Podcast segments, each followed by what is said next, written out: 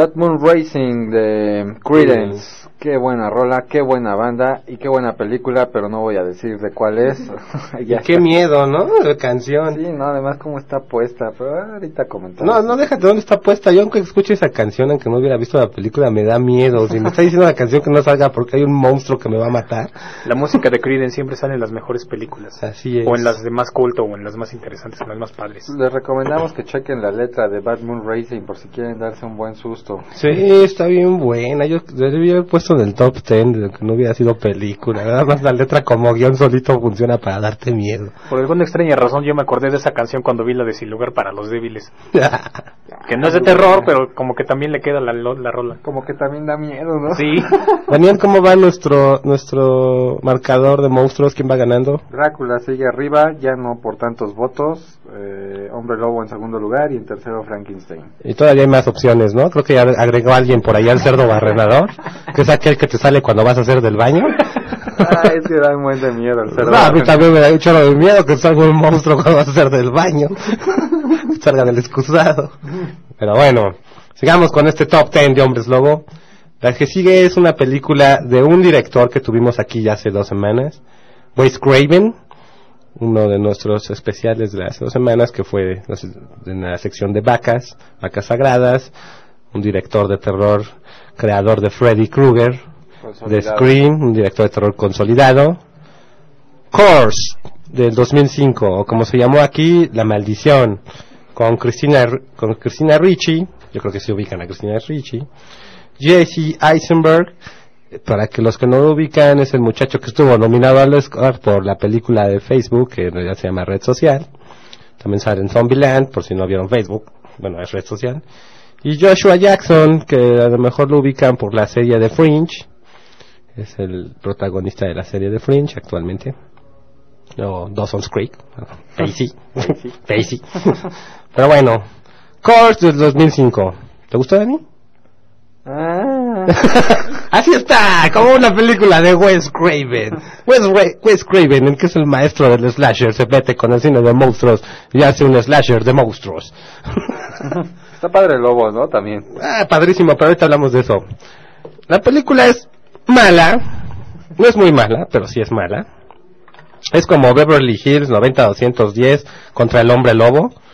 La historia son de unos chavillos, Christina Ricci y Jesse Eisenberg, Eisenberg Muy morro, ¿no? muy, ajá, está muy chavito ahí, que se quedan huérfanos de papá y mamá, y pues como Cristina Ricci ya es adulta, pues adopta a su hermanito, y pues se la tienen que arreglar solas, y pues su hermanito sufre bullying en la escuela, y todos esos tipos de problemas adolescentes que tienen, Cristina Ricci no puede conseguir pareja, y básicamente esa es la historia. Todo eso con un hombre lobo por ahí persiguiéndolos. que de repente aparece por ahí. Entonces es Beverly Hills 90-210 contra el hombre lobo. No sé si contarles el final, nada, se los dejo por si les da curiosidad verla. ¿Qué es lo que pasa y qué es, quién es el hombre lobo? Y todo se desenvuelve la- el misterio. Pero bueno, ¿qué, ¿por qué está en esta lista y por qué está en el número 8?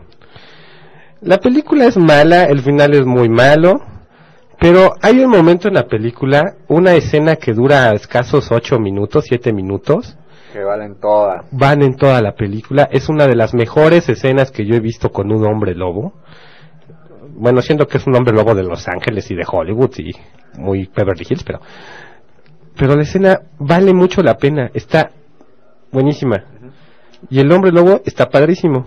Wes Craven ha- siempre ha sabido armar ciertos momentos de terror. En Scream lo hace en los primeros 10 minutos, en Pesadilla en la calle del infierno lo logra. Yo creo que lo que mejor hace Wes Craven es adaptar esos momentos de terror, hacer esas escenas de terror. Y esta película no se queda sin su escena de terror. Además de que hay que decirlo, no se desarrolla como típicamente podría ser en las películas de hombre lobo en un bosque. Sí, es en un estacionamiento como en Galerías Cuapa, ¿no? o en un Perisur. estacionamiento cualquiera, Ajá, de- así en una ciudad grande. Ajá, es verlo de Los Ángeles. Y además, sabe mezclar, ¿no? Porque muchas películas de hombres lobo actuales meten un hombre lobo digital. Esto es, me refiero, generado por computadora.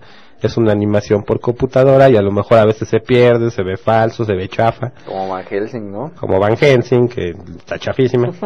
Pero a veces, y es el caso de el primer, nuestras primeras dos películas del top ten, Batman y Dog Soldiers, hacen disfraces, que es muy a la vieja, es- vieja escuela. Yo creo que esto es uno de los más grandes aciertos que pueden tener las, Yo quiero, películas. quiero hacer un comentario ahorita que estás diciendo esto. Este, yo, yo también soy, bueno, también me agrada mucho la idea de que todo lo que vaya a salir en la película esté a la hora de grabar. Que Este, se vea, que los actores lo vean. que Los actores lo vean, que se agregue lo menos posible en computadora. Sin embargo, creo que también es necesario saber cuándo, ¿no? Porque otro ejemplo contrario a Van Helsing, que es eh, Underworld 2, donde el hombre lobo está padrísimo, es disfraz, pero está no ahí. se puede mover. No se puede mover, no puede pelear y termina viéndose bastante ridículo. Ajá. Aunque el disfraz está padrísimo. Pero es de la 3, ¿no? Bueno, no recuerdo cuál es la No, las dos. Bueno, el punto, el punto exactamente, Dani dio al clavo, es ese. En esta película de Curse, o La Maldición, de Wes Craven, del 2005, es que mezcla muy bien el momento del disfraz y lo mezcla en, cuando tiene que recitar al monstruo digital. Porque en los close-ups, en los momentos de suspenso, es un disfraz. Pero cuando empieza la persecución, que tiene que verse ágil, dinámico, destructivo, violento, y que se vea a lo lejos para que no se vea falso, es, es digital, es una animación digital que está muy bien hecha también. Esta, esta escena en particular, la que les estoy contando, si no se quieren chutar toda la película, está en la revista hecha de cacaro.com y en la, en la revista digital, ahí está abajo completita la escena, la puse, si no se la quieren chutar toda. La mezcla muy bien y te pone un suspenso, te maneja un suspenso increíble y además el disfraz en sí está padrísimo, el del hombre lobo está Sí, padrísimo. todo el diseño está muy padre. Y la animación, yo creo que por ser Wes Craven, le dieron una muy buena animación. La animación, eh, la digital, la versión digital del monstruo es muy, muy buena. Está muy, muy bien lograda esta, esta escena. Además de que está plagada de simbolismos, ¿no? Que Sí, clásicos de Wes Craven. y sé. además, aparte de esto, te aterrizan muy bien la escena. O sea, ustedes, como dices, pueden llegar a darle play en, en Échale Cácaro a la escena y la van a entender perfectamente sin tener Sin que ver la película. la película, porque está muy, muy bien aterrizada esta escena. Sí, muy bien hecha. Y por eso, Corset, del 2005, de Wes Craven, está en este top 10, en el número 8. Pero vámonos del número 8 al número 7.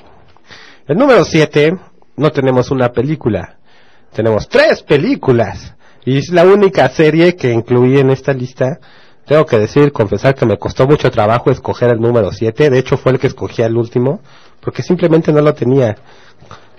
Course de Wes Craven no alcanzaba para llegar al 7 y la que está en el número 6 no meritaba estar en el número 7 por ciertas razones. Entonces la verdad me tuve que chutar a ver muchas películas muy underground de hombres lobo, algunas que ya conocía, otras que no, pero llegué al punto de que esta película tenía que estar en el, en el número 7 porque es una serie de películas, tres películas independientes, pero con muchísimos fans en todo el mundo. Esta película prácticamente se hizo por los fans, la hicieron pues ahora sí que underground. Ginger Snap es una película canadiense. La original es una película del, do- del año 2000. Aquí en México se llamó Feroz. El nombre es muy malo. La segunda parte es Ginger Snap Unleashed o La Desatada. Lo quieren Feroz, La Desatada, algo así.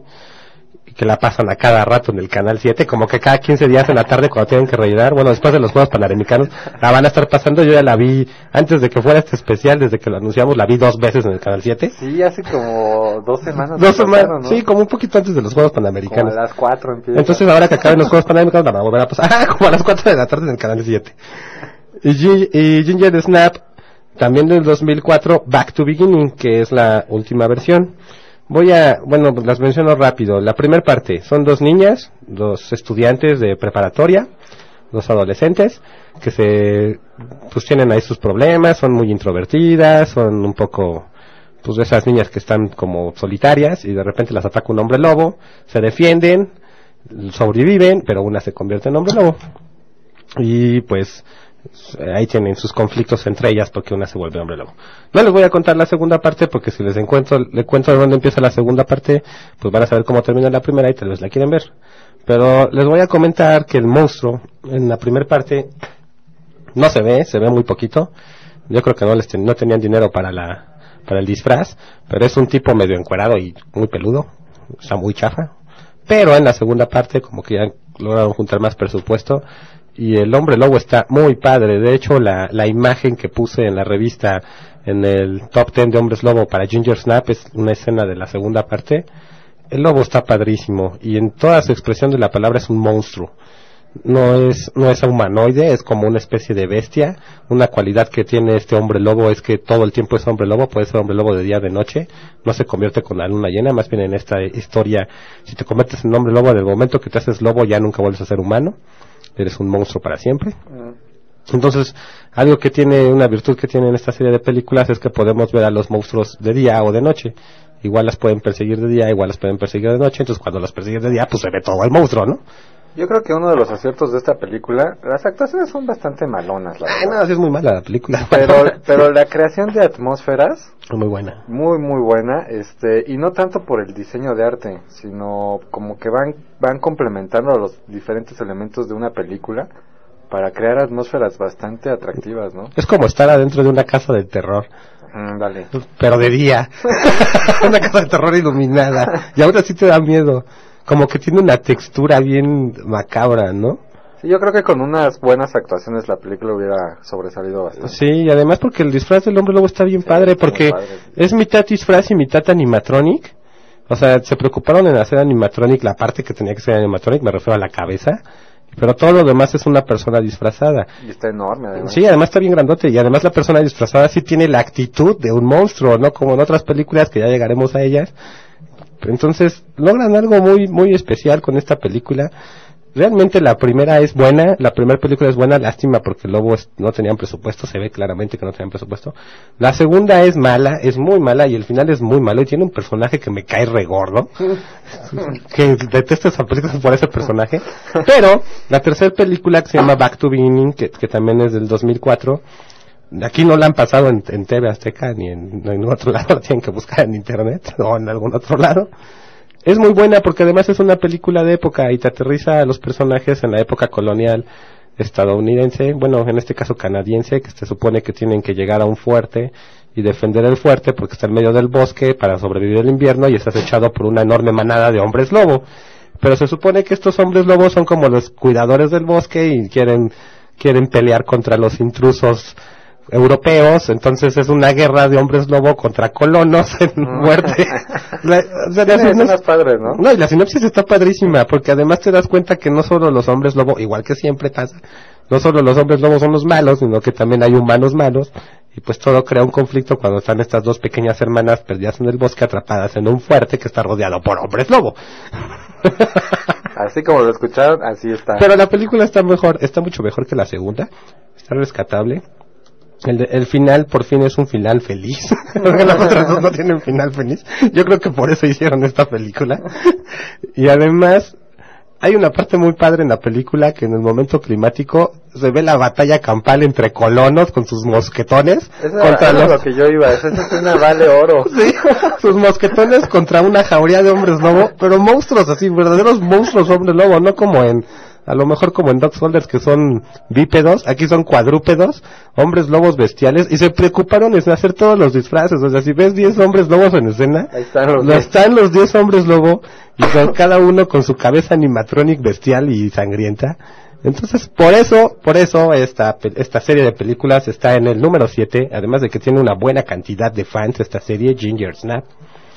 Y pues, creo que sí tengo tiempo, sí tengo tiempo. Me voy al número 6. El número 6 en esta lista de hombres lobo. Hijo, bueno, voy a pecar aquí para los que sí son muy muy fans de hombres lobo. Ni modo. Número 6. Aullido. Howling. De 1981. Del director Joe Dante. Joe Dante es el director de Gremlins, para que lo ubiquen. Por ahí de Small Soldiers. Sale de protagonista Dee Wallace. Dee Dee Wallace es una actriz que la van a ubic- no la ubican por el nombre, pero yo sé que la ubican mucho por ella. Ella es la, la que sale en Born, la serie de Born, en Born Ultimatum y no me acuerdo cómo se llama la segunda parte de Born. También sale en Face Off, es la esposa de John Travolta. Entonces ya creo que más fácil la ubican así. Muy buena actriz, a mí se me hace que esta señora Dee Wallace es muy muy buena actriz. Y regresémonos a Aullido. de 1981. Yo creo que Aullido, con el disfraz de Rick Baker, si no ubican a Rick Baker, es el creador de los monstruos de Star Wars, nada más y nada menos. Ha hecho como 10 películas de Hombres Lobo, que creo que todas son las del top 10. Todos los hombres lobos son, de- son de Rick Baker. Esta película tiene, creo yo, la mejor transformación de un hombre en monstruo. La mejor de todas. Hay, Sea hombre lobo o no, ¿no? ¿Eh? Sea hombre lobo o sea cualquier cosa. Sí, porque está hecha en, en el set, en escena. Sí se transformó el güey. Y es una de las escenas, sí, es, literalmente transformaron un tipo en, en lobo, pero qué increíble manera de, de convertirlo.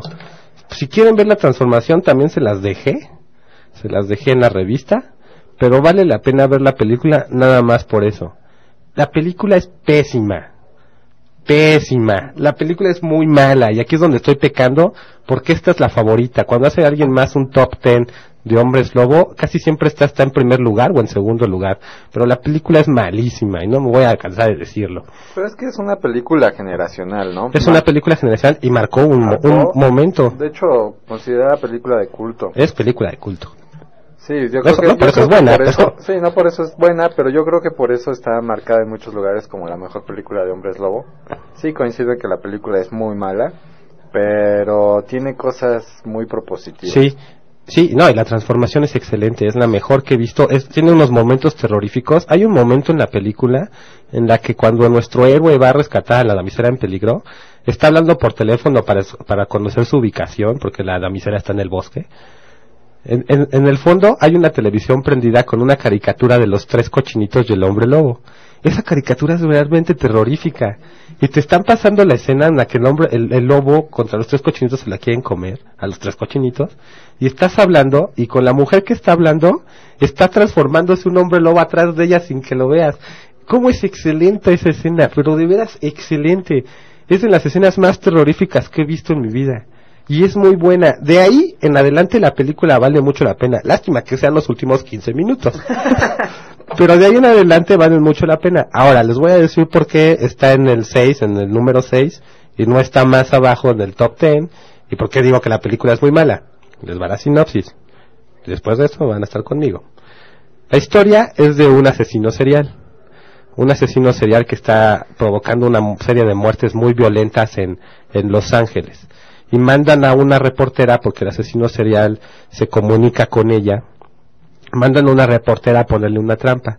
El asesino serial cita a la, a la reportera en una tienda porno una tienda de pornografía una sex shop y se mete y lo cita en un cubículo de esos cubículos cochinones donde vas y ves una película porno y estás encerrado para que hagas tus cochinadas. Entonces la reportera llega se sienta en el cubículo y empieza a hablar con él. No sabe que está él ahí. Le- él, él le pide que no le voltee, ella ya está toda paniqueada. Imagínense la escena, ¿no? La escena es muy buena. Imagínense que son una reportera y le cita un serial killer y lo cita en una tienda porno y los mete al cubículo y está atrás de ustedes en el cubículo. O sea, desde ahí la película es buenísima. Y están diciendo, wow, qué excelente película. Un serial killer que mata de día y se convierte en hombre lobo de noche. Esa es la sinopsis. Después la policía llega, rescata a la señora y se trauma. Pero ¿qué pasó después de eso? La película se descompone totalmente. Se convierte en otra película. Se convierte en otra película porque ya te dejan de fuera el serial killer. Ya no sabes qué pasa con el serial killer y te vas con la pobre señora de trastornada que tiene que irse a un retiro en el bosque para, para recuperarse del trauma. Y eso es la película. O sea, ¿por qué no se fueron con la, con la idea del, del serial killer? ¿Por qué no, por qué no se siguieron con esa historia? Era buenísima, la sinopsis era muy original. Era un monstruo que era malo de, de- siendo hombre y era malo siendo bestia. Y sin embargo te van y te meten tu conflicto psicológica de la, de la pobre traumada y todo el, ay pobrecita, pobrecita en el retiro y su esposo le pone el cuerno, pobrecita. Y así está toda la película hasta el final. Sí, como que el pretexto para, para llevarnos a la trama principal estaba mejor que la trama principal en sí, ¿no? Sí. Entonces, ya después transcurre una hora y pico muy aburrida. Sí. Y después, en los últimos 15 minutos, vuelve a aparecer el asesino en serie y se pone muy buena la película. El inicio es muy bueno cuando está el serial killer. El final es buenísimo cuando está el serial killer. pero toda la parte del medio es mortalmente aburrida. Cuando yo la vi, me quedé dormido. hay que decirlo. Hay que decirlo. Sin embargo, por esos, esos primeros 10 minutos y esos últimos 15 minutos, vale la pena ver la película. Vale mucho la pena ver la película. Aullido es una de las series más descompuestas de hombres lobos que se han hecho y de las más largas. Creo que tienen como ocho películas, incluyendo una del 2011 que acaba de salir, que se llama Aullido como algo así como Restauración, que volvieron a hacer el remake de la primera película. Cada una peor que la anterior. Cada una peor de la anterior, cada una muy mala. En la segunda en la segunda película, pues la sinopsis también está muy buena, pero como que ya no tenían el presupuesto ni, ni el ingenioso arte creativo de Rick Baker para hacerla, entonces son un montón de changos peleando contra el conde Doku. Tal cual. Tal cual. Pero bueno, por eso, aunque esta película es de culto, está en el número 6 de mi top 10 de hombres lobo. Y bueno, vámonos a una rolita para no aburrirlos. Dulce está alzando la mano. Así es, quiero mandar unos saludos. Antes de la rola, unos saludos. Así es, a Eric Tull que nos ha estado posteando ahí en el Facebook al de Divaki y al de Échale Cácaro. También la gente que nos está preguntando que dónde votan por su monstruo, métanse al Facebook de Échale Cácaro, lo encuentran con nombre de Échale Cácaro, ahí nos agregan y ahí está donde ustedes pueden votar. Creo que ya quedó un poquito abajo el, comentario. ¿Ya quedó abajo? Que le piquen más abajo. Más, más abajo, si es que ya postearon muchas cosas y retrasó, si no ahorita los calamos hasta arriba. Y también un saludo a Alejandro Herrera y a Mónica que está manejando el Facebook también. Pero ahí está Mónica también para que lo chillen todo lo que quieran con Quejas con Mónica. Quejas con Mónica, por favor, eso no nos hagan caso. bueno, vamos a una rola y regresamos para los últimos cinco de este top 10 de Umberslow.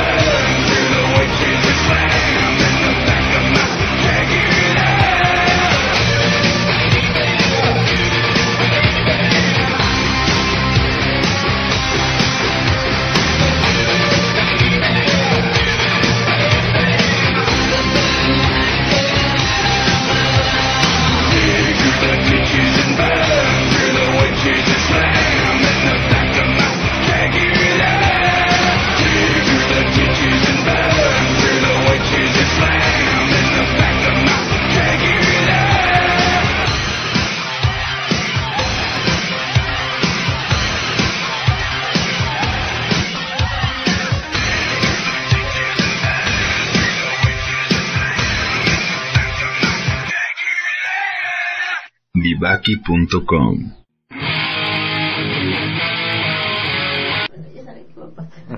bueno, acabamos de escuchar Drácula de Rob Zombie. Rob Zombie. Y por ahí es el soundtrack de Matrix. no es película de terror, pero está chido. Pero eso sale en el soundtrack de Matrix. Pero no es película de terror. Pero eso es el soundtrack. y por ahí ya escucharon qué va a venir después, así que no se pierdan si quieren más metal. Y pues, vámonos a lo que sigue, porque todavía falta mucho y se me va la lengua. En el número 5, en este top 10 de Hombres Lobo, The Wolfman, 1941. Aquí la conocemos claramente como El Hombre Lobo, de 1941.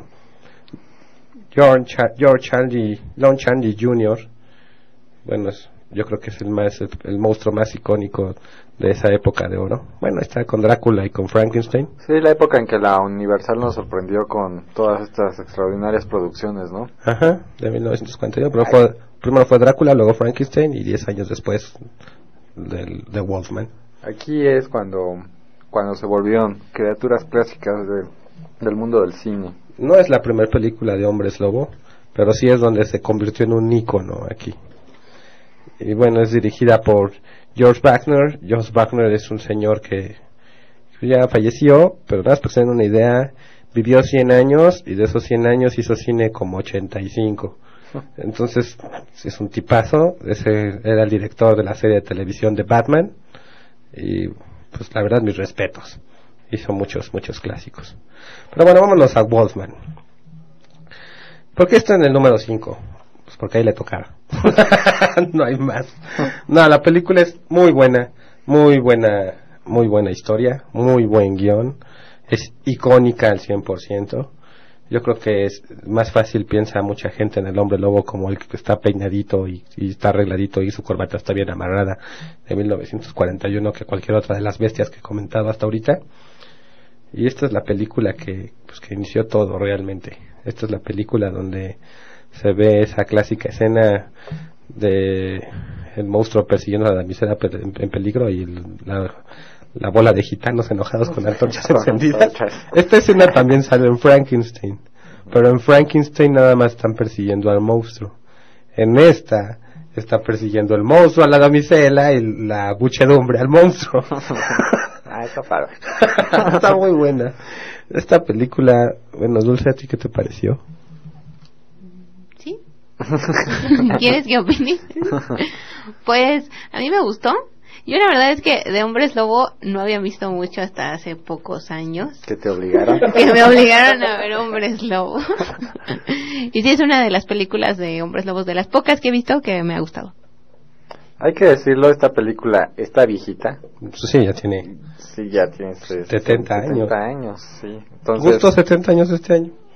Entonces, este, pues para quien no la haya visto o para quien no tenga idea de qué estamos hablando, estamos hablando de una producción de 70 años. Hay que entender que la narrativa era muy diferente, Pero fíjate que no está lenta. ¿no? La película es muy rápida. ágil. Ujú. Está, está muy bien desarrollada, además de que en estas producciones de la Universal, como ya mencionábamos, fue donde se empezaron a preocupar por crear atmósferas. Y bueno, creo que además de eso, a, pa- a partir de este, en este top 10, a partir de esta película de aquí al, al número uno, son películas muy buenas, no como el número 10 que es muy mala, o la número 9 que es un churretazo, o la número 8 que dices, bueno, estas son las que ya todas tienen muy buena historia, muy buenas actuaciones, Muy bien desarrolladas. muy bien desarrolladas. Ya realmente de aquí para abajo se empezaron a pelear por detallitos como cómo quedó el lobo o donde la regaron. ¿Qué tal el lobo de esta? Yo creo que es el icono clásico del hombre lobo, es el disfracito de Halloween. Lo lograron Universal, ya como ya comentamos cuando estábamos hablando de Frankenstein, lograron convertir a estos monstruos en un icono. Drácula con su peinadito de, li- de limonazo, Frankenstein y la cabeza cuadrada y, y sus, sus electrodos en el cuello. Y, el Y este hombre lobo peinadito con su corbata bien amarrada. Pero la verdad es que es, es- no, no, no lo puedes dejar fuera. Aquí lo iniciaron todo. Con su vaselina en el copete. ¿no? Es lo clásico de lo clásico. Sí, su vaselina en el copete. La película no tiene pero. Si la película lo hubieran hecho ayer estaría en el número uno. Está cortitita, dura como una hora, diez minutos. Pero bien actuada, muy bien actuada. La historia es muy sencilla. un hombre que es puro de corazón, aquí se define lo que es un hombre lobo, pero que tiene un lado oscuro. Todos tenemos un lado oscuro y yo creo que esta es la que define al monstruo como es. Todos tenemos un lado dentro que quiere ser psicótico, maldito y destructivo. Y a veces, a veces se nos sale y nos convertimos en un monstruo. Pero ¿qué pasa cuando nos convertimos en ese monstruo? Nos gusta. El lado oscuro es bueno, es seductor, es... ah.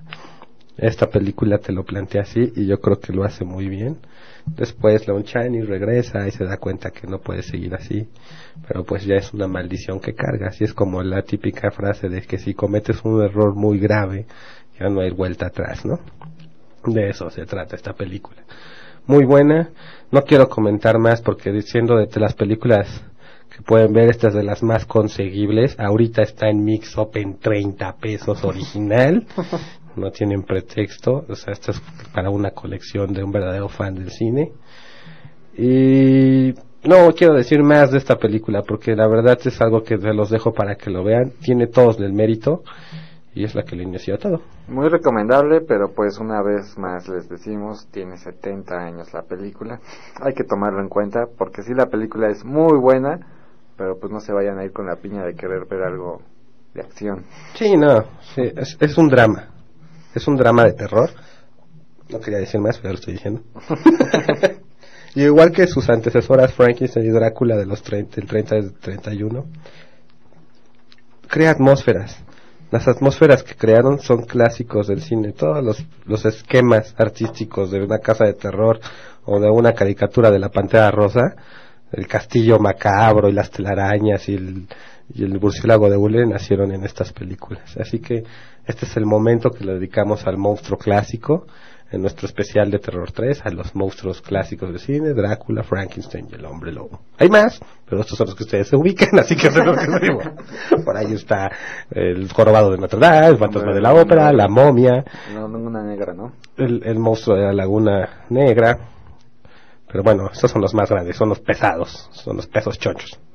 Y vámonos al número 4. Muy feliz de este número 4. Me gusta mucho el número 4. Lamentablemente no van a poder ver en ningún lugar el número 4.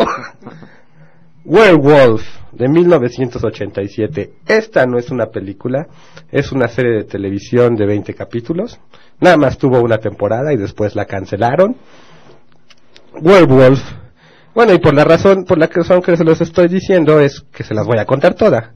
Si quieren ver un poquito, asomarse un poquito y la única manera en la que pueden conseguir un pedacito de esto que les voy a hablar, pueden meterse a una página de internet que no es oficial, la hizo un fan de la serie de televisión.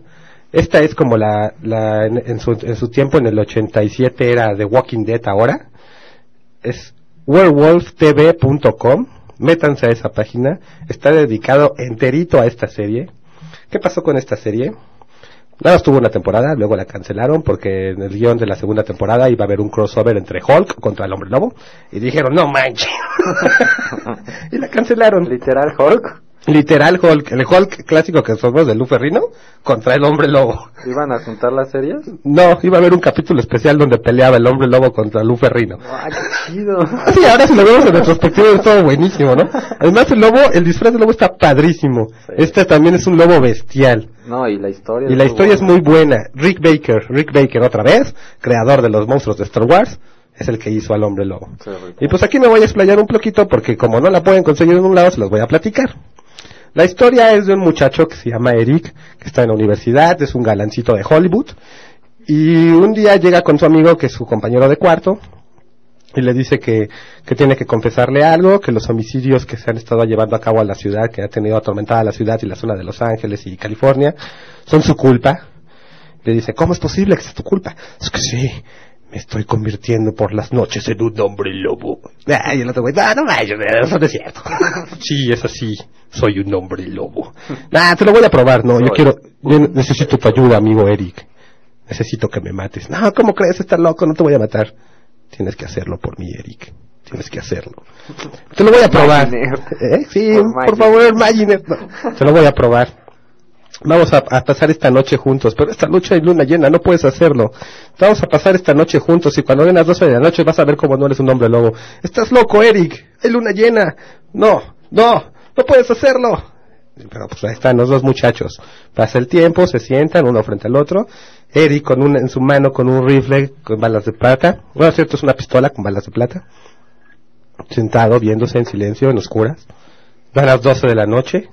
¿Ya ves? Te dije que no eras un hombre. ¡Ey! ¿Qué está pasando? ¡No! ¡No! En ese momento el amigo de Eric se empieza a transformar en un hombre lobo, bestial, enorme, gigante, auténtico, y ataca a Eric. Entre la pelea Eric trata desesperadamente de tomar el arma que sale volando. Se arrastra por el suelo, se arrastra debajo de los sillones, el hombre lobo lo sigue atacando, logra tomar el arma y le dispara en la cabeza. Tras la conmoción todos los vecinos se acercan, llegan y ven a Eric con el arma en las manos y la cabeza volada de su mejor amigo del suelo.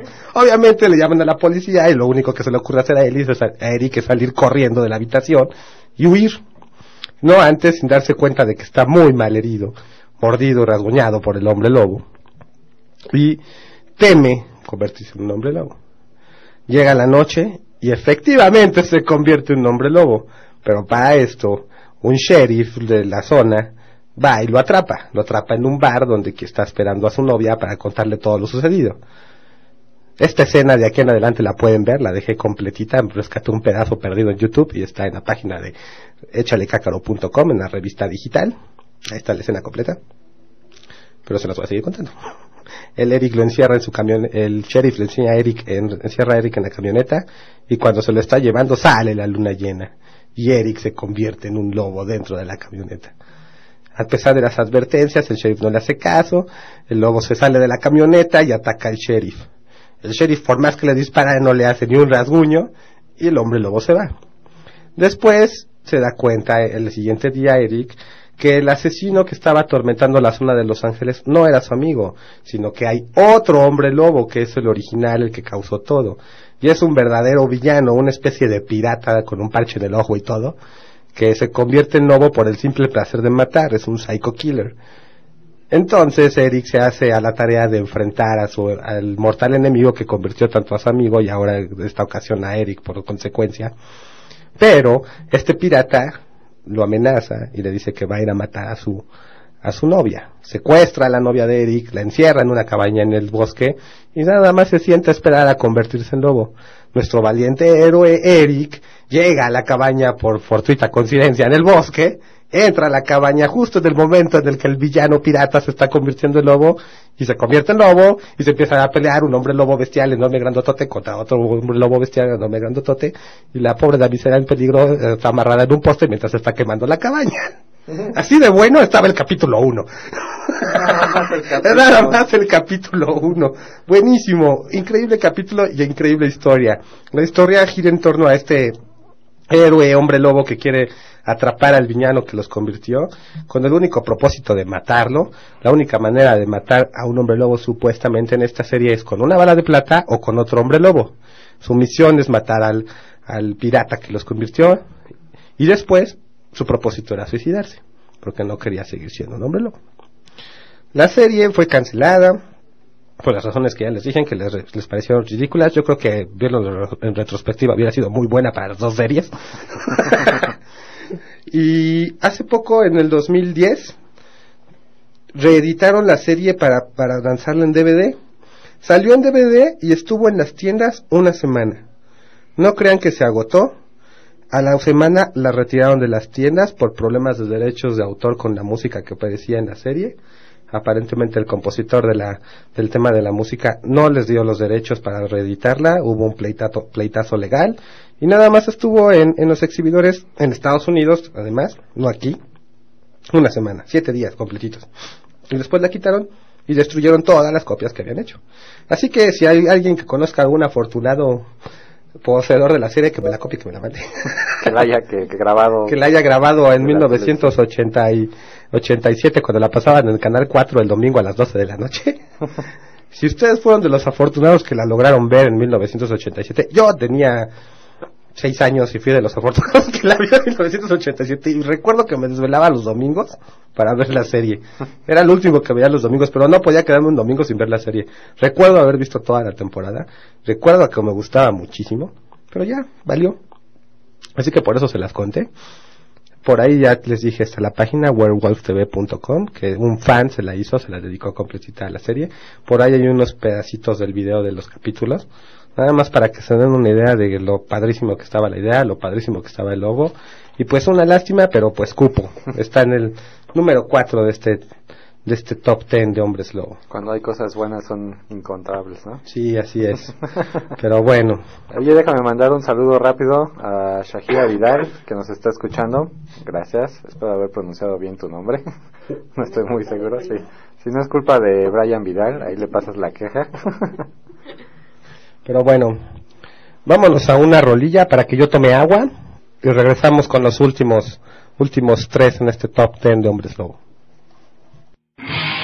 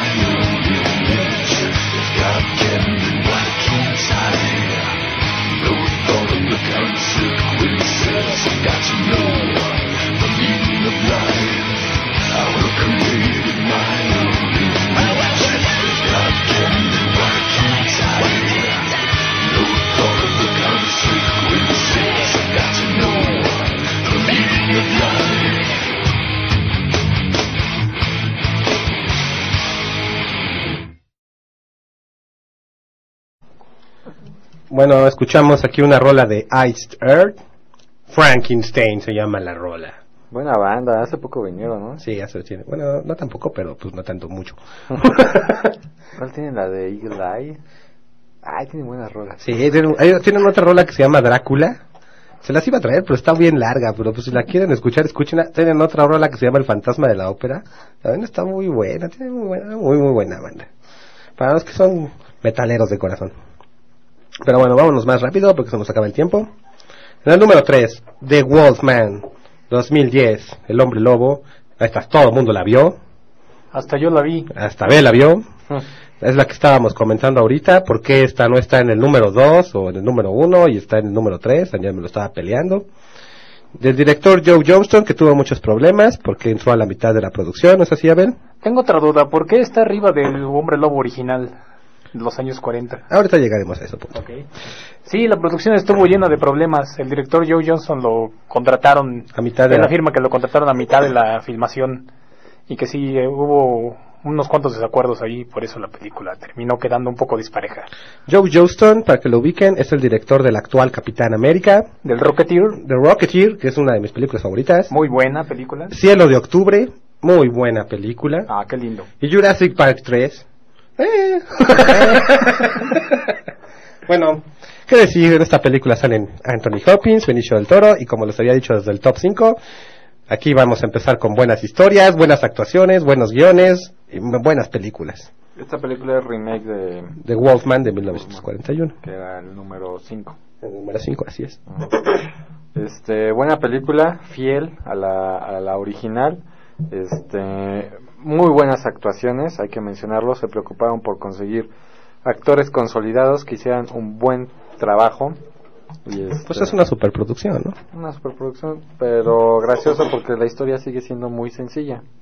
Ajá. Sigue siendo la historia de, de la película del 41. Ujú, Solo que le agregaron un cierto toquecillo ahí con el villano, ¿no? Sí, le, le movieron un poco para hacerla más comercial.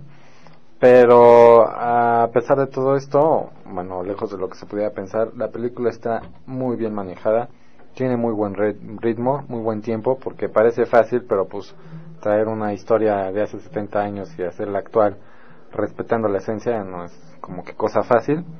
Eh, y dentro de las dentro de lo más rescatable o, o de los mejores puntos de la producción está la creación de atmósferas, el diseño de arte y pues sí, yo insisto, las actuaciones.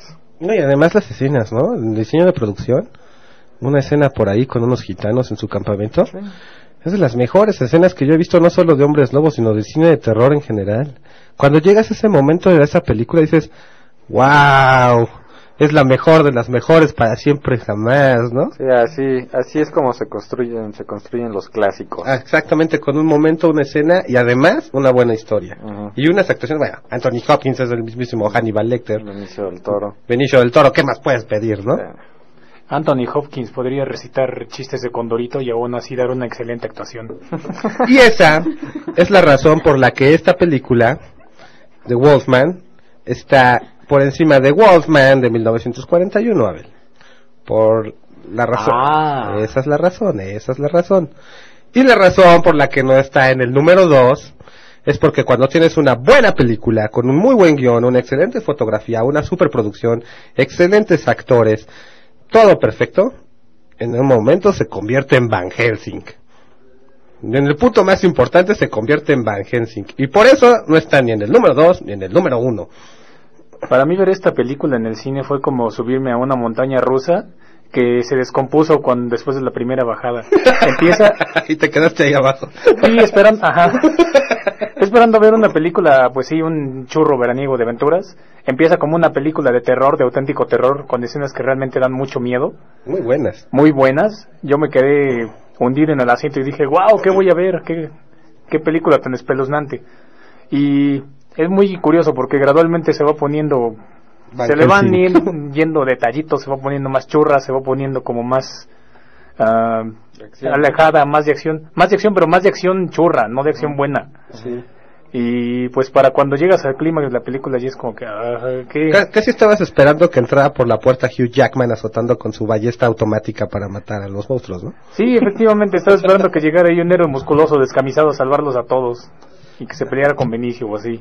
Pero yo tengo un comentario que decir al respecto. A diferencia de las películas iniciales de este top 10, esta, lejos de ser una película de hombres lobos con una sola escena buena, es una muy buena película de hombres lobos con una escena que ah, mengúa. La película es muy buena. En general la película es muy muy buena. De hecho, si la ven y se saltan ese pedazo, queda perfecta. a lo mejor los que ya la vieron saben a qué pedazo me refiero. No vamos a decir qué pedazo es por los que respeto a los que no la han visto y sobre todo porque es la más reciente de nuestro top ten. Pero seguramente los que ya la vieron lo ubican perfectamente esa escena. Sí, así es. Pero, Es, es que, ¿Cómo una escena puede echar a perder una película? pero ¿cómo lo hubiera podido haber arreglado? O sea, la escena era necesaria. Pero no así. O sea, no así, sí, eh, concordamos en que la narrativa es pésima en ese momento. Deja la relativa, el momento, o sea, es, es una toma, un momento que se lo pudo haber quitado y no hubiera pasado nada. A lo mejor era el punto de decir, matamos a Hannibal Lecter, pero ¡Ey, no la cuentes! no estoy contando, estoy contando por el silencio de los inocentes. Ah, no cuentes el silencio de los inocentes. Ah, ¿por qué no la ven? Esa ya es obligadísima. Pero se la pudieron haber saltado, ¿no? Eh, Bueno, se emocionaron. Aquí va mi teoría. La película, como ya habíamos mencionado, tienen este tipo de películas, sobre todo, deben tener un equilibrio entre lo que es, tiene que estar en escena, que era el monstruo, el hombre lobo, que estaba en escena, el disfraz, una vez más, de Rick Baker, creador de los monstruos y criaturas de Star Wars, tenía que estar ahí. El monstruo tenía que estar ahí, y estaba ahí. Y en las escenas en las que tenía que ser digital, era, era digital el, el, el, el personaje, el monstruo.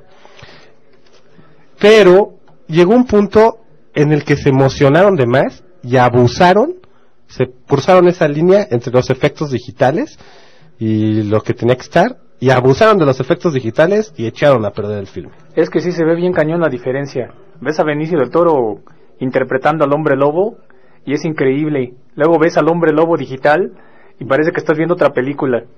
Pero los efectos digitales en general están muy bien hechos. Sí, pero cuando se clavan, cuando es Sí, cuando en el el momento- hombre lobo digital En el, en el inunda momento que en el momento que pusieron, pisaron el botón de autodestrucción es Sí. cuando cuando falla.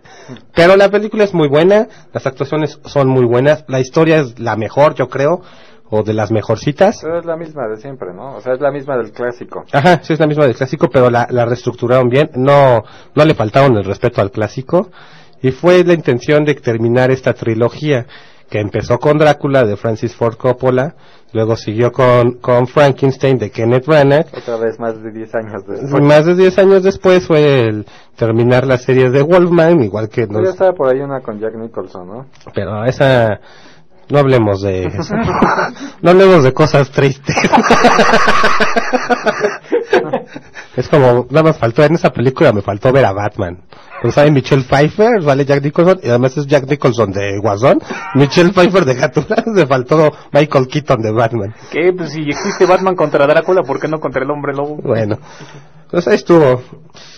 ¿Algo que quieran agregarle a esta triste historia de amor?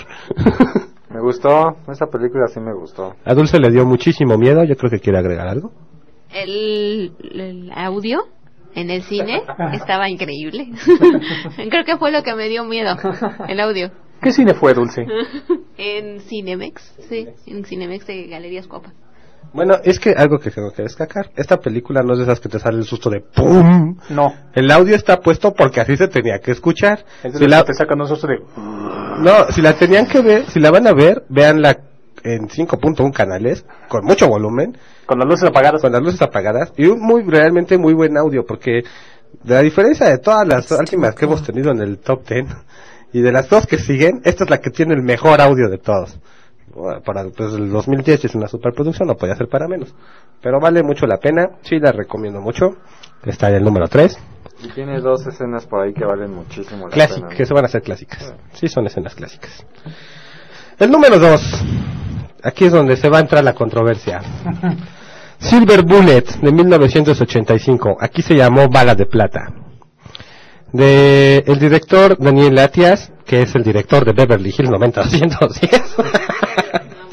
Pero es de un libro de Stephen King que se llama La maldición del hombre lobo o No, The no, Curse of the Werewolf. no necesariamente significa que va a estar buena. No, pero en este caso sí está muy buena. La historia es muy buena. Quiero destacar que dentro del cast productivo está el productor Dino de Laurentiis, un señor que es un, un maestro en Hollywood. Es un, es un clásico realmente. Es el productor de películas como Dragón Rojo, Hannibal el origen, U571, Duna Dead Son de David Cronenberg, que, que ya la tuvimos por aquí, y 165 películas más, así que nada más ahí se los dejo. Entre las cosas que comenta Gino de Laurentiis es que nunca, nunca le gustó el disfraz del hombre lobo de esta película, razón por la cual no está en el número uno. Em, bueno, no se las quiero echar a perder, pero el hombre lobo es el osito bimbo vestido de negro. Tal cual. Tal cual. Lo que logra meterte terror en esta película son los momentos, las atmósferas y las situaciones. ¿Tú ¿Cuentas la sinopsis, Daniel, un poquito? Eh, un niño queda traumatizado, eh, un niño inválido. Sí, es inválido, en silla de ruedas. Silla de ruedas, queda traumatizado por un homicidio y este y se emociona con la cultura del hombre lobo, ¿no? Se da la tarea de buscar al villano. Se da la tarea de buscar al villano y se, pues, se encuentra o se topa de frente con un hombre lobo Y se, da- se decida que es el hombre lobo, ¿no? y se trauma el morrillo y entonces este pues se entra se mete a la tarea de eliminarlo pero pues no es fácil siendo niño nadie le cree y estando en silla de ruedas pues bastante complicado el asunto y eh, gracias a una muy buena relación que tiene con su tío que es Gary Busey, consigue pues balas de plata Silver Bullets. y pues eh, igual gracias a, a ayuda de su tío logran deshacerse de sus padres durante una noche que es en la que se proponen precisamente la noche de Halloween. la noche de Halloween que se proponen atacar al hombre lobo Durante octubre se supone que es la luna más bella, más grande, más hermosa del mundo. Esto pasa porque usualmente en octubre ahí tenemos dos lunas llenas. Supuestamente dentro de la cultura popular, la segunda luna llena, que es por ahí de las fechas de Halloween, comúnmente, por estas fechas por estas fechas es más grande, más fuerte y más poderosa y tiene más influencia. Esa es la razón por la que Halloween se celebra el 31 de octubre, porque coincidía con los ciclos lunares y era el momento en el que la luna era más poderosa. Esto hace que entonces este hombre lobo en ese momento sea más poderoso. No es coincidencia. Bueno, la idea es que este hombre lobo, lo que a mí me gusta mucho, de día es bueno. No quiero contarlas para que la busquen y, y la, no les vamos a decir quién es pero Pero es, es, es, es un personaje que dices, órale, ¿dónde aterrizaron al hombre lobo, no? Sí, está, eh, por esa parte está muy, muy bien manejada la película. Yo creo que el punto más importante es la creación de los personajes. Porque por un lado tienes de protagónico a un niño en silla de ruedas y por el otro tienes a un hombre lobo como nunca antes se había presentado. Sí, en un personaje que en- dentro de la comunidad dices, órale, este no puede ser. Pero bueno, esta película tiene uno de los momentos que a mí me han dado más miedo. Lo vi yo creo que cuando tenía como cinco años. a lo mejor por esa nostalgia es por la que esta película está en el número dos. El momento es muy bueno porque te plantea el, el bueno, el momento en el que el niño, con toda su vulnerabilidad, pues es un niño que está en una silla de ruedas, está solo, de travieso en el bosque, en medio de la noche, a las 12 de la noche, con la luna llena, y pues tiene ahí, ta, ta, ta, ya no les digo más. Pero yo creo que es un momento clásico del cine y del cine de Stephen King porque Stephen King, ya lo hemos mencionado otras veces, tiende a trabajar mucho en los, en los guiones de sus, de sus películas. Entonces, desde que hizo el libro, hizo el libro pensando que iba a ser una película. Stephen King adaptó el guion y lo adaptó muy bien. Yo creo que no, no, está muy apegado al libro claramente. Y no deja nada fuera. La película es muy buena, tiene momentos de terror muy buenos, momentos de suspenso muy buenos, unos que otros momentillos muy ridículos, pero muy buenos también. Como buena película ochentera. ¿no? Como buena película chisa tiene sus chistes medio ridículos, pero están bien puestos y no, o sea, sí, sí dan risa, no son estúpidos. Sí, no te sacan de la trama. Sí, no te sacan de la trama. La película es muy violenta, muy violenta. Te dejan muchas cosas a la imaginación, pero si tu imaginación es muy psicótica como la mía, entonces te imaginas cosas muy buenas. Como que te dan eh, ventanitas para que tú armes la, la, o sea, esta parte violenta de la película, ¿no? Bien manejado, buena idea, porque el hombre lobo es un, es un personaje brutal, entonces es uno de los monstruos más brutales en todas las películas, toda la historia del cine. Sí, esta es la psicología del hombre lobo. Ajá, y este, y esta película, pues yo creo que en un intento de no convertirse en clasificación C, nada más te mostraba ventanitas para que tú terminaras de armar. Sí, para que la pudieran ver los adolescentes, que era el target, ¿no?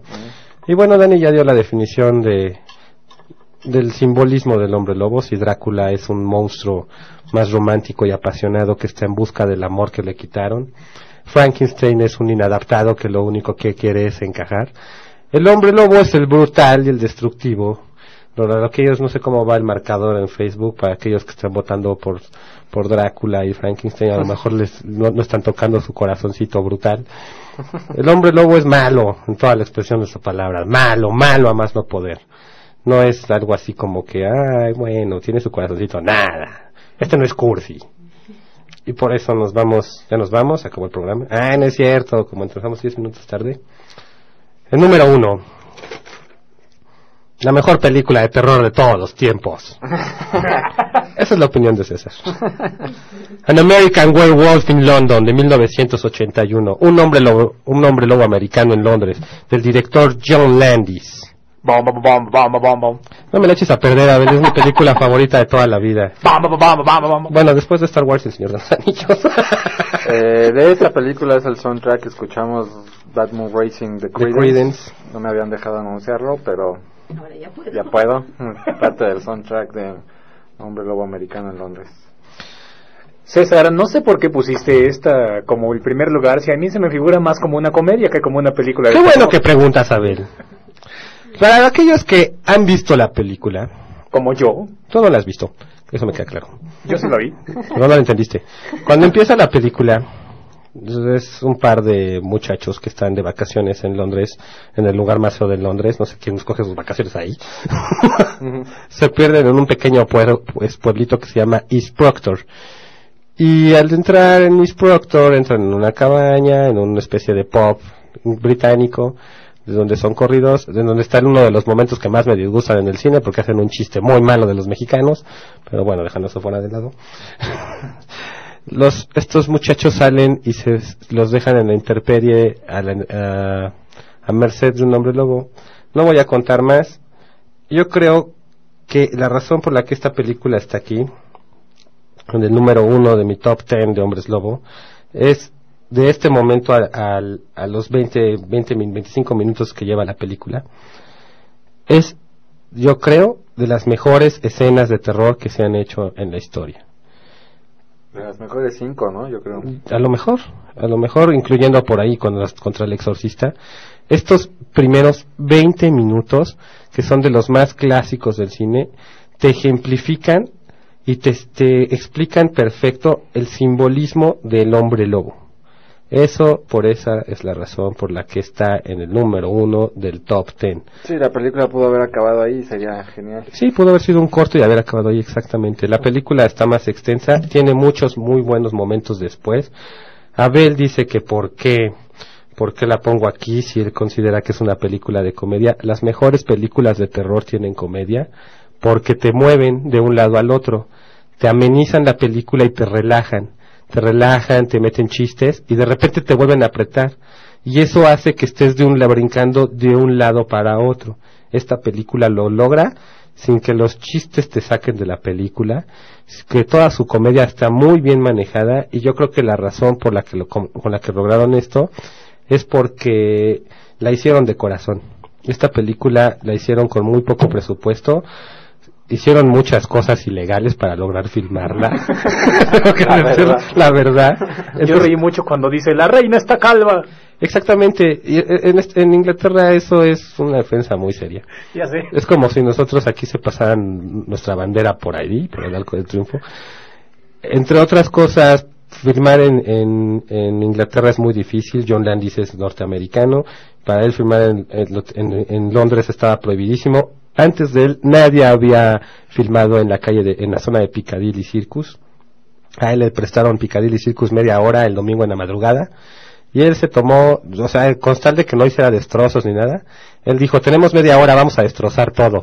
Y destrozaron todo, destrozaron ventanas, chocaron carros, voltearon camiones, Y se echaron en a media, correr. y se echaron a correr, casi literal. Recogieron su destrozo, tenemos que decirlo. Pero realmente lo que hizo fue ilegal, y ese es el corazón que le puso John Landis en el momento de hacer la película. Digo, llévate la cámara antes de que nos quiten la película. Exactamente. Esta película está hecha con mucho corazón. Y, y no voy a dejar de fuera, esta película ganó un Oscar. otra vez Rick Baker, creador de los monstruos y criaturas de Star Wars. en otra tanta película que, que estuvo de, de, Hombres Lobo. También debo reconocer que las escenas donde se transforma en lobo son espeluznantes. Son, espeluznantes. son de las mejores, no son de las mejores, no son la mejor. Yo sigo creyendo que Howling e incluso la escena de Wolfman donde se convierte en lobo son muy, son superiores.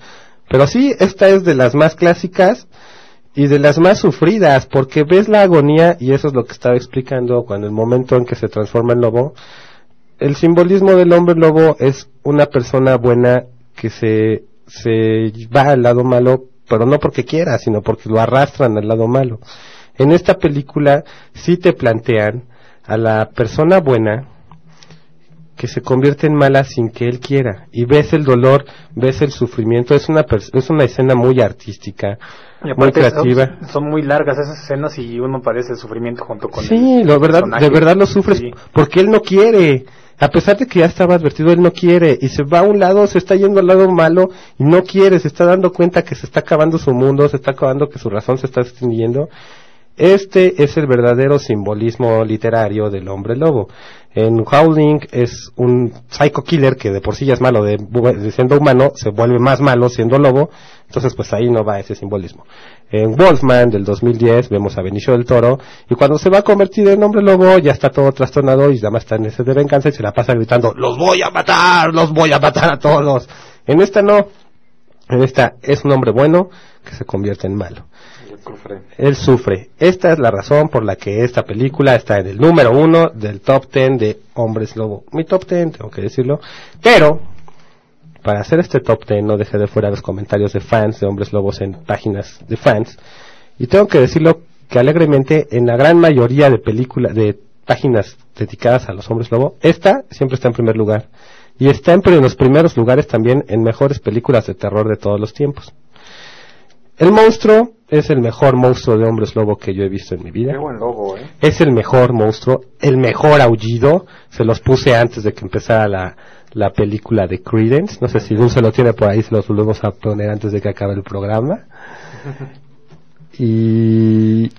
Sí, este, tanto, yo creo que los puntos más importantes de esta película es la, tanto la creación de atmósferas como el diseño de arte, ¿no? Como dice César, desde el principio los primeros 20 minutos son excepcionales, pero después la película no cae. Sí, este, a lo mejor se vuelve un poco más ligera, tenía que ser, y te, de ahí te empieza a llevar hacia un punto climático que sucede al final muy bien manejado y también este te envuelve con escenas que te van planteando la ideología y las maldiciones del hombre lobo que uh, después de esta película muchas otras retomaron. Sí, después de esta película lo cambiaron y ve la diferencia.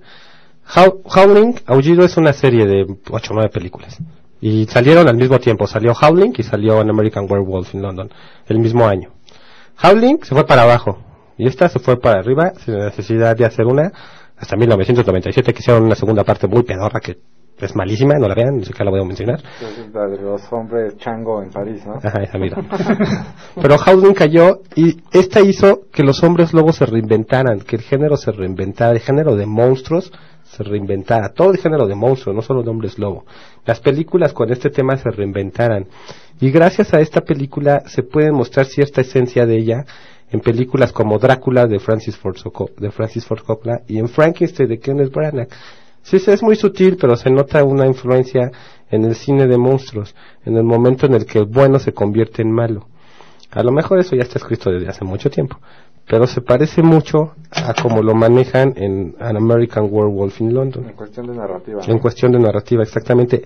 Por eso, Abel, esta está en número uno, porque esta cambió y reinventó el cine de terror de monstruos. Como diría Dulce, ahí es en donde se ve el corazoncito del monstruo. El ahí en el momento en el que se convierte y precisamente el real, Realmente el corazón del monstruo está en John Landis, yo creo. Después ya no hizo nada. Bueno, hizo Los Hermanos Caradura, que también es una gran película. Pero y, John Landis por ahí también tuvo que ver con la dimensión desconocida. ¿no? Ah, sí, pero... Y esa también es una historia muy espeluznante que les contaremos en otra oscura noche de terrible tempestad. todavía ese día. Ah, claro. eh, bueno, nada más para acabar, tengo que decir que esta es mi película favorita de toda la vida. Yo tengo que decir, en defensa propia, que esta película me gusta mucho. me gusta mucho y debe ser que la recuerdo como una comedia porque recuerdo muchísimo que cuando la vi me brincó que tuviera tantos chistes y tantas bromas siendo una película de terror. Pero ya expliqué por qué. Pero ya explicaste por qué, sí, César, ya explicaste ¿Estás por de qué. acuerdo? ¿Está- Sí, ¿Estás de César. acuerdo? Sí, profesor César, ya. Está dando el avión, Abel. Pero yo mm, sí me gusta mucho esta película precisamente porque creo que le pasa lo contrario a lo que le pasa al hombre lobo de Benicio del Toro, que empieza como una cosa espeluznante y termina como un domingo en la feria. Esta, esta película realmente empieza y va subiendo, subiendo de nivel hasta que remata increíblemente. Y remata así de sopetón y te deja, Es muy violenta, ¿no? Al final. se- te deja sorprendido el fin, ese, Y además, ese final. bueno, lo que quería comentar para terminar el especial de Terror 3 y este top 10 de Hombres Lobo era que Rick Baker, que ganó el Oscar por esta película de efectos digitales, animación, bueno, la, la creación de la criatura, le logró dar en el último momento una expresión a la criatura que te explica el conflicto del monstruo. Ya nunca volvemos a ver al actor.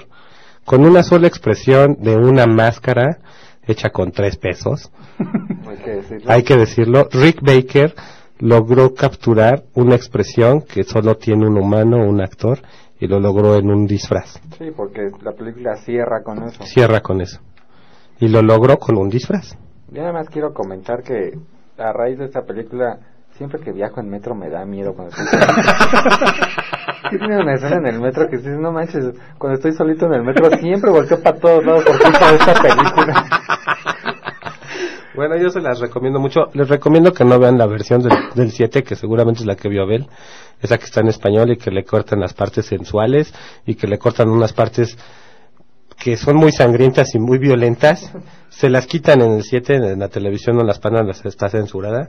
Busquen la original, tiene unas, unas cosas extendidas que están muy buenas. No sé por qué se las quitaron, a lo mejor en, la época se les hicieron muy agresivas o muy violentas pero está muy buena y bueno esta es- esta película fue la que cambió todo pero bueno este fue el especial de terror 3 Nos 15 extendimos minutos un montón, qué chido. Es- nos extendimos a razón de que empezamos un poco tarde por unas fallas técnicas ya nos vamos porque ya nos están corriendo. Tengo que dar las gracias porque con este especial de Terror 3 rompimos el récord de audiencia de este programa. Bravo. Yo les iba a decir, Son un público maravilloso, los muchas amamos. gracias. Yo les iba a decir que que este iba a ser el último especial de terror, pues hasta por ahí de abril o mayo, ya no iba a volver a decir nada de terror. Pero pues aparentemente sí les gustó, así que si ustedes, si ustedes, si ustedes piden más, les damos más. Hasta ahorita no tenemos programada nada de terror en mucho tiempo, pero pues segundo que ustedes nos pidan, eso es lo que haremos. La Pero vienen dos especiales. muy buenos, eh, más, más acorde con la época que viene. es Navidad. Pero mientras tanto, disfruten de su noche de brujas. Y fin, de, fin de semanota de terror, ¿no? Ya, Disfrútenlo. ya todo el mes ya les dimos bastantes películas para ver de terror. Sí, ya no vamos a tocar el tema en un buen rato para que se relajen de terror y esperen con ansias del que sigue. Si van al cine a ver la leyenda de la Llorona y nos cuentan cómo estuvo. Abel tiene miedo de verla. Pero bueno, ya el próximo, la próxima semana revista nueva, muy buen especial el próximo mes, a lo mejor son dos. Eh, Por ahí vamos a tener, tengo que decirlo, Crepúsculo para todos los que son fans y las fans de Crepúsculo. Ay, qué lindo. Ahora sí vamos a darle en la torre a Crepúsculo. Dulce es muy fan de Crepúsculo, pero tengo que decir que es muy fan de los libros que son muy buenos. Y las películas pues decaen, yo tengo que decir cosas a su favor, aunque no lo crean. Tengo que hablar Porque si no se enoja Dulce. no, no, no, por- no, Dulce trae cosas en contra de Crepúsculo, ¿cierto? Lean. Ahí está. Yo tengo cosas a favor de la, de la película de Crepúsculo de Eclipse, que creo que es la última entrega. Bueno, tendremos el próximo mes Breaking Down. Esa sí la vi y sí sale un hombre lobo. Esas películas no ameritan estar en mi top 10 de Hombres Lobo. Y les prometo que para los que creo que ganó Drácula como el mejor monstruo, haremos un top 10 de vampiros, de películas de vampiros. Eh, Eh, no sé si sea el próximo, pero pues sí voy a hacerlo porque me lo están pidiendo. Y pues algo más que quieran agregar. diviértanse mucho, Los amiguitos. invitamos a que nos sigan viendo diario en el Noticácaro. Eh, Ahorita ya vamos a subir este un tráiler precisamente de animación de los creadores de Coraline de una película de miedo, entonces ahí lo vamos a subir en un ratito más. También que le den like en el grupo de Chale Cácaro y pues un saludo a toda la gente la- que nos escuchó. Para ver la entrevista de George. Romero. También. Más terror. Va a venir la entrevista con George Romero, increíble. Puro terror tienen para este fin de semanota para empezar la revista. Denle like porque me costó mucho trabajo editarlo. Y además yo quiero decir antes de irnos rapidísimo Que el próximo mes viene una película muy buena de terror, ¿no, Dani? Tú la hiciste. ¿Sí? Incluso la pediste a votación y quedó. Ay, sí, sí. Pero para eso falta un mes, pero pues en una semana pueden ver la revista. Para dedicarle un programa un mes, pero bueno. Ah, sí, creo que la de bichos de Pixar, ¿no? Bueno, Esa, mera. Bueno, muchas gracias por escucharnos. Espero que les haya gustado. Todos sus comentarios en Facebook. No olviden visitar www.echalecácaro.com y leer nuestra revista. La próxima semana, revista nueva. Esto fue el especial de terror. Felices fiestas y pongan su ofrenda. No sean flojos.